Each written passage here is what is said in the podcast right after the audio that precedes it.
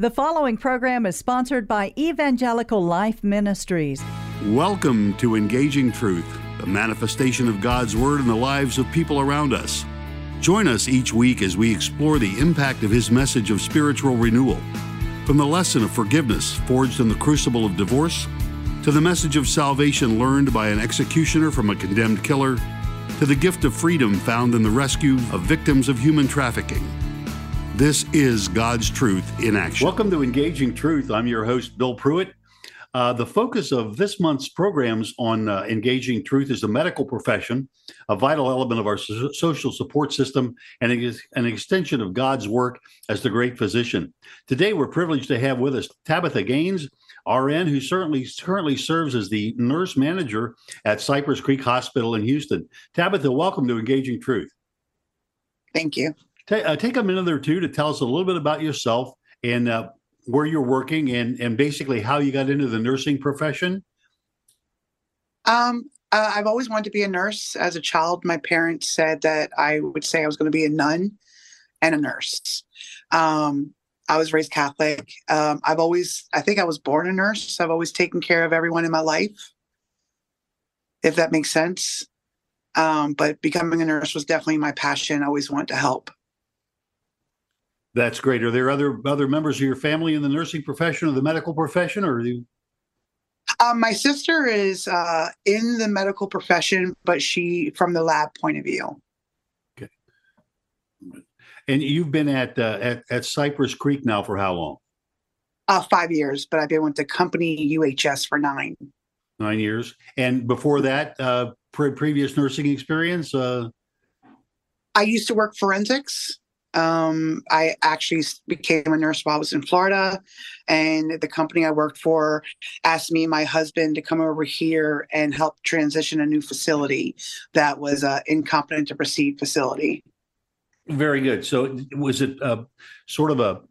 I know that one of the largest uh, suppliers of, of mental health services, I know in the state of Texas and probably nationwide is is law enforcement. I know, I know that that there's there's a lot of uh, a lot of uh, of that sort of treatment that that goes on. Um, but how does that different from from the private practice world? Um, incompetent when they're at a forensic facility, they are sent by a judge. They have committed, or I'm sorry, they have been accused of a crime, um, and they have to be found competent to proceed before they can actually be charged. So they get sent to a facility like that to find out either to restore their competency or find out if they are competent to proceed or find them not competent then that probably calls into to question or calls in I wouldn't say calls into question but but causes a nurse to rely on that that compassion piece of the nursing that that uh, that sort of dignity chunk that we always think about nurses uh, practicing to maintain patient dignity wherever possible. Um, is, is that a big would you say that's a big component of what you do um, absolutely. I work in acute care now where uh, patients seek help on their own. Um, I actually left forensics because, like you said, I you have to be non-judgmental, um, and I found myself becoming judgmental of the people I, were, I was taking care of. So I left that type of uh, nursing. Okay. And is it, is it a different different sort of population in in general with the uh, with those who are essentially self-committed as opposed to those that are sent by law enforcement agencies? Um, yes, sir. I mean, in the hospital I work in, we still have uh, people that are sent by uh, law enforcement, but they're still they're not here long term. They're sent here by law enforcement because maybe a family member or um, has you know called and said that they needed help, and they are committed to us for a very short amount of time just to get um, like stabilization. But in the forensic sector, um, they they can be there for a very long time, and I never read their legal, so I could stay uh, uh, uh, impartial um, and not be judgmental. But it became there, came a time that I couldn't avoid it, and I was dealing with a population that I really did not like. Um, we were getting a lot more sex offenders, and it was it was getting harder and harder for me to be uh, non-judgmental and compassionate. No, Very good. I can understand that. We did some some prison ministry work um, as, as, part of engaging truth a few years back, and uh, it was always interesting to go back and see this. This was a group of people who were uh, became qualified to join a prison seminary and actually study for the ministry while they were in prison, and it became difficult. Um, uh, not not necessarily difficult, but it became uh, uh, we were always inquisitive as to what their background was and where, where they got there and and and essentially what they were up against when they made that transition. So I can understand your uh, your your reluctance there. Um, as I was doing my research on the on the nursing profession as a whole, I ran across something called the the five C's of nurses. Uh, nursing. Uh, those are, uh, according to, to what I read, commitment, conscience, competence, compassion, and confidence. Can you talk a little bit about some of those uh, some of those attributes and how they help in a nursing setting? Um, I would say commitment starts from applying to a nursing program. The nursing program is a very um, for lack of words, abusive program. Um, and you have to be committed to make it through that program to be a nurse. Yeah. It, um, you have to commit just even your time. I, I, I would have to schedule all of my time um, from reading to doing housework to taking care of my children and my husband to studying. Um, so there's definitely commitment in it. Um, I'm sorry, what was the next one? Uh, commit uh, com- conscience. Um, conscience, I would say, uh, is a big part of it because we're taught in nursing school not to put ourselves into our care. So going back to not being judgmental, um, not uh, putting our political, religious, or moral uh, beliefs in our care when taking care of people, because we could go from taking care of a pastor to taking care of an atheist. No. Um, so uh, being conscious of who we are um, and um, of our own feelings. They tell us to check ourselves first before you know we we uh, step into the caring role of a patient. And of course, competence that would would speak to the training. I know that that nurses have a, a fairly rigorous training program that they go through to become a nurse, and then there are certain testing that has to go on. Do you have a, a regular? And I and I I would guess that there's probably a fairly uh, fairly strong sense of regulation in what you do in those hospitals. Absolutely, absolutely. We're governed by federal and state. Okay. And we have an audit every year by the Joint Commission. They come in and they audit you from top to bottom, you know, to make sure that you're within the law and that you're not uh, putting anyone's life at risk. Okay, that's good. Uh, compassion, of course, we talked about, and uh, it's been said, I believe, that uh, of of the medical profession that doctors uh, treat illness and nations and nurses treat patients. Is that is that where the compassion uh, piece piece fits uh, in? I'm sorry. We love to say that that doctors treat the disease and we treat the patient. Um, I don't see how you could be a nurse without compassion. Um, it is not an easy job. It is a uh, mentally, um, physically, and spiritually demanding job. Um, you have to have compassion for other people. I work in psych. Um, so I definitely have to have compassion and empathy for the people that I treat. Um, you, you, talked a little bit about treating patients with respect and dignity, uh, no matter the type of severity of their injury and illness, and, and the challenge that you met in the uh, in the law enforcement side or forensic side of the of the operation. Um, can you talk a little bit about the difference between psych uh, and other specialties of nursing and, and what that entails? Uh, yes, sir. I would say um, so. In my professional belief, uh, mentally ill patients are the most mistreated and undertreated of the sick. Um, it has the biggest stigmatism on uh, the, their illnesses. We don't fault people for having a cardiac issue, but we fault them for having a mental health issue. Um, so that we're supposed to treat a person as a whole, not a sum of parts. But we still treat the mentally ill patients as parts of the whole, if that makes sense. Mm. Um, no, it does. And it a, a, lot of people don't seek help because of the stigmatism. Mm. And unfortunately, Texas um, is not a great state for resources. There's not enough resources to treat the mentally ill. And it's mostly falls. I think that's why it probably falls to law enforcement agencies to provide that sort of safety net.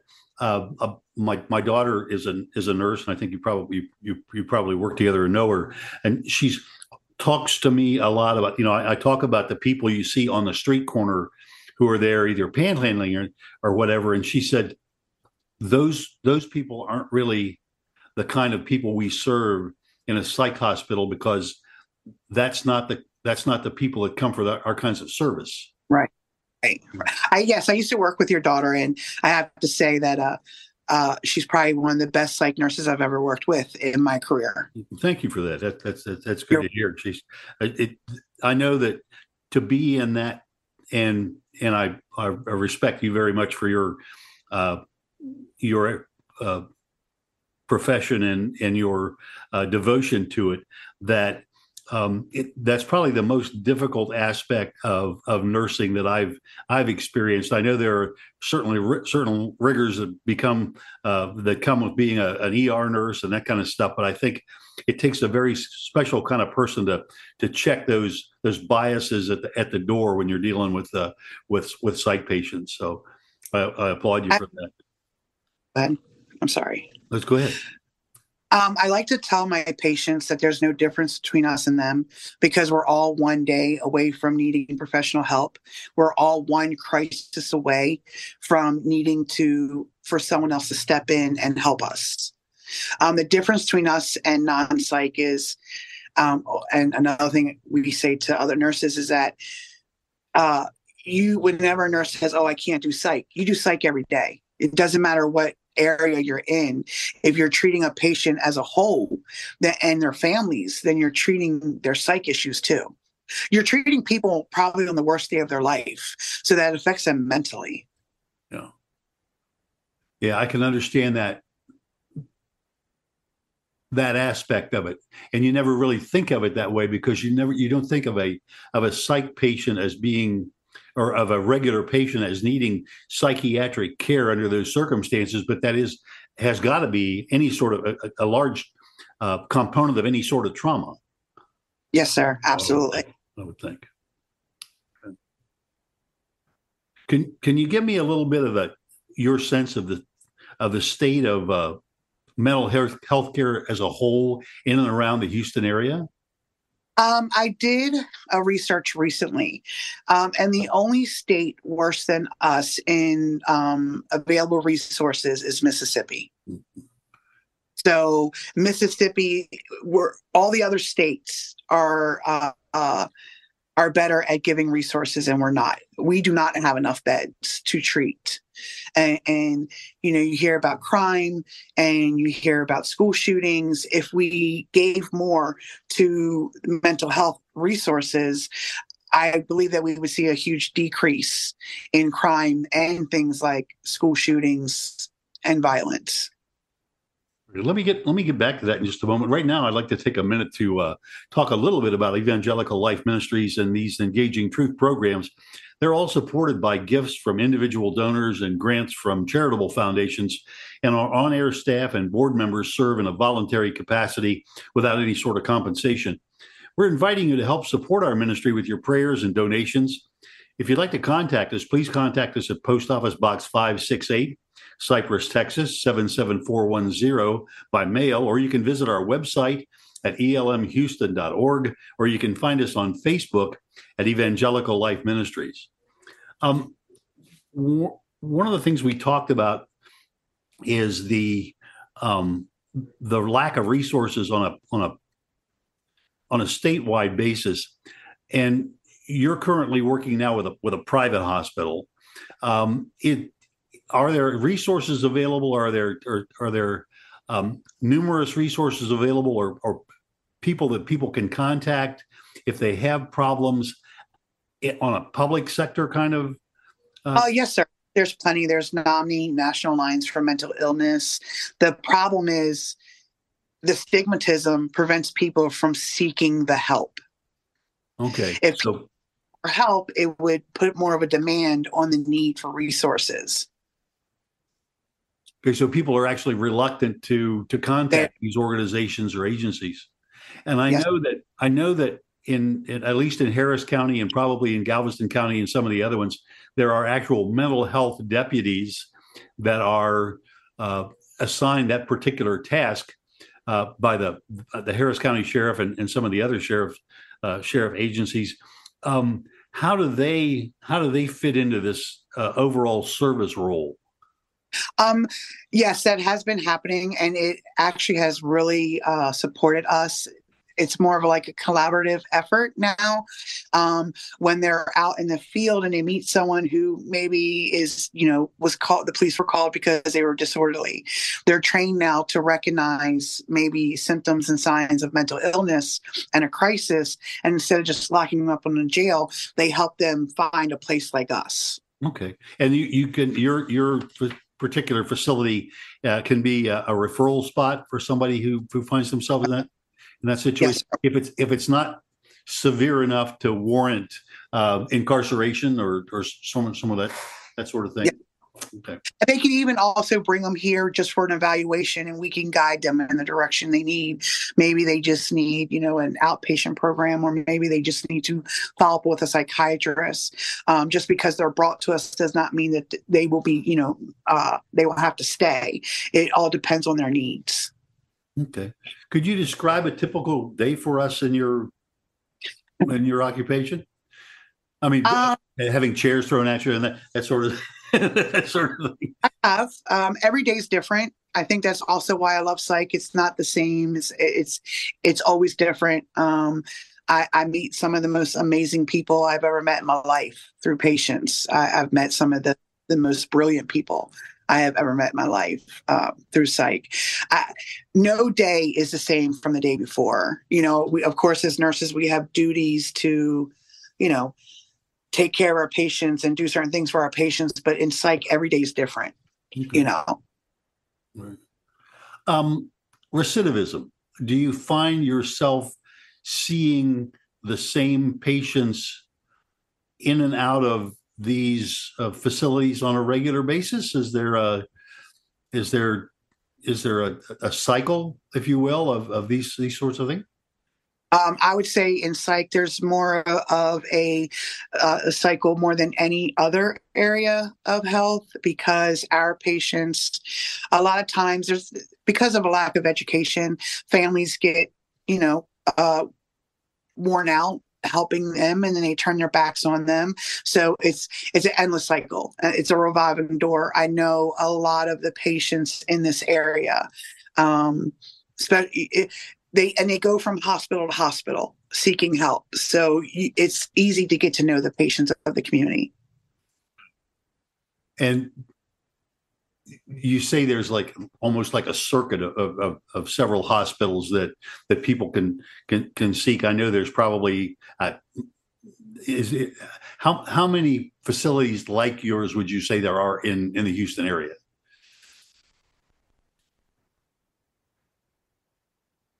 I would say approximately just in Houston.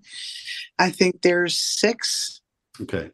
So it's less than and, a dozen that are that are actually uh, actually qualified and and equipped, if you will, to handle the kind of patients we're talking about. And the demand, I know, is much more than that. My my daughter had worked for a while at at Ben Taub at their uh, at their unit there, and I understand that they they're probably busier than most, and they they do a lot of the referrals to other other hospitals and places. Um, we have a very good relationship with Ben Taub. I imagine. Um, and now, a lot of people are, are running into, uh, because we have an aging population, not only psychiatric patients, but those that are um, uh, geriatric patients with, with Alzheimer's and other forms of dementia. Is that something you deal with at your facility, or is that? Yes, sir. We actually have a senior unit that is dedicated to the older population. Um, and yes, we do get a lot of, referrals of people who are uh, on set new. Um, it could be just a, a, a, recent increase in confusion you know, and they get sent us to be evaluated, and then we stabilize them and move them on to the next step. Okay. And do you have any sort of long long term care facility in your uh, your facility, or is that generally to a memory care facility as well? No, sir. We are acute care only. We are station only. Um, one question I always like to ask, and uh, it's probably a, a maybe, maybe a little bit silly, but it's a good exercise. If you had a magic wand and somebody said, Tabitha, take that magic wand and change anything you could in the mental health care area of of your your life, what what would that be? Um, it would definitely, I would change the stigmatism. Um, I would definitely uh, change the way mental health uh, patients are looked at and how well and how they're judged. Um, uh, because then I think that more people would seek help if, if we would treat our mental our mental health because everyone has to treat their mental health. But if we would treat our mental health the way we treat our cardiac health and our respiratory health, and um, I think that the world would be a much better place. So if we had a big sign that says "Help wipe out cancer" or mental health issues, the way they're doing cancer, and and, and that kind of resource, it, it would be uh, a lot better for the general population. I think. I think that that stigma that that is that is affected or that, that goes along with mental health issues is something that that people are very reluctant to deal with. I notice it with um, returning veterans, uh, PTSD, and some of those problems as well. And I think that uh, you're right. If we could erase that that stigma from from some of those people uh, and some of those patients, it would really ease their reluctance to seek care and and treatment. Um, you mentioned that you were raised in a Catholic family. How much does your faith on a regular basis play uh, in in the way you approach your job? Um, every day, every day I remind, every day I thank God for His grace and His mercy um, because by the grace of God, there goes I. Oh. Um, so when patients tell me I don't understand, um, because I get to go home, I jokingly say, but I come back every day on my own for a reason. you know what I'm saying? So obviously I need to be here. Um, I actually own a very small jewelry business, handmade jewelry business that I named by the grace. Oh, very good. Okay. Because by the grace of God, there goes I. There go we all. Indeed. Indeed. Um, I'm gonna I'm gonna close in, in, in, just a moment. We have about a, a little over a minute left, and um, and I'd, I'd like to uh, have you, if you can, uh, tell us how you can people can t- contact you or to find or your your facility or how they can seek services to try to try to ease that stigma. Is there a uh, someone they can contact or a place that they can contact and call? Um, they can always call NAMI National Alliance for Mental Illness, and they can find uh, the number and any chapter online. Um, they can, at any time that someone is in crisis or feel like they need help, they can just walk through the front doors of a behavioral health hospital, and whether they can pay or not, we are obligated to evaluate. And if they need uh, uh, services like inpatient, we have to um, admit them whether they can pay or not. We follow a law called the EMTALA law which means that we can't turn people away because they can't pay. Um, and I wish more people would realize that because then I think more would seek help. And those who are really in a crisis situation can fall, as we mentioned earlier, law enforcement deputies like the, you know, in in their they, county, probably their county county sheriff. Yes, sir. Absolutely. Well, good. Thank you very much, Tabitha, for joining us uh, here on Engaging Truth. I'd like to take a, just a moment to close with prayer. Um, Gracious Heavenly Father, we thank you for the gift of healing you provide your people through the skill of those in the medical profession. We ask that you would continue to guide their hands and their hearts as they offer hope and healing to your people. Bless them and their contribution to overall good of our society, and uh, be with all those who preach, teach, heal, serve, and protect. And we ask this all in Jesus' name. Amen. Tabitha, Amen. thank you. Uh, thank you again for being our guests. Uh, we urge our listeners to join us again next week on Engaging Truth. And thank you all very much for joining us. Thank you for listening to this broadcast of Engaging Truth. Be sure to join us each week at this time. To help support our ministry, contact Evangelical Life Ministries, Post Office Box 568, Cypress, Texas 77410, or visit our website at elmhouston.org or find us on Facebook at Evangelical Life Ministries. Thank you.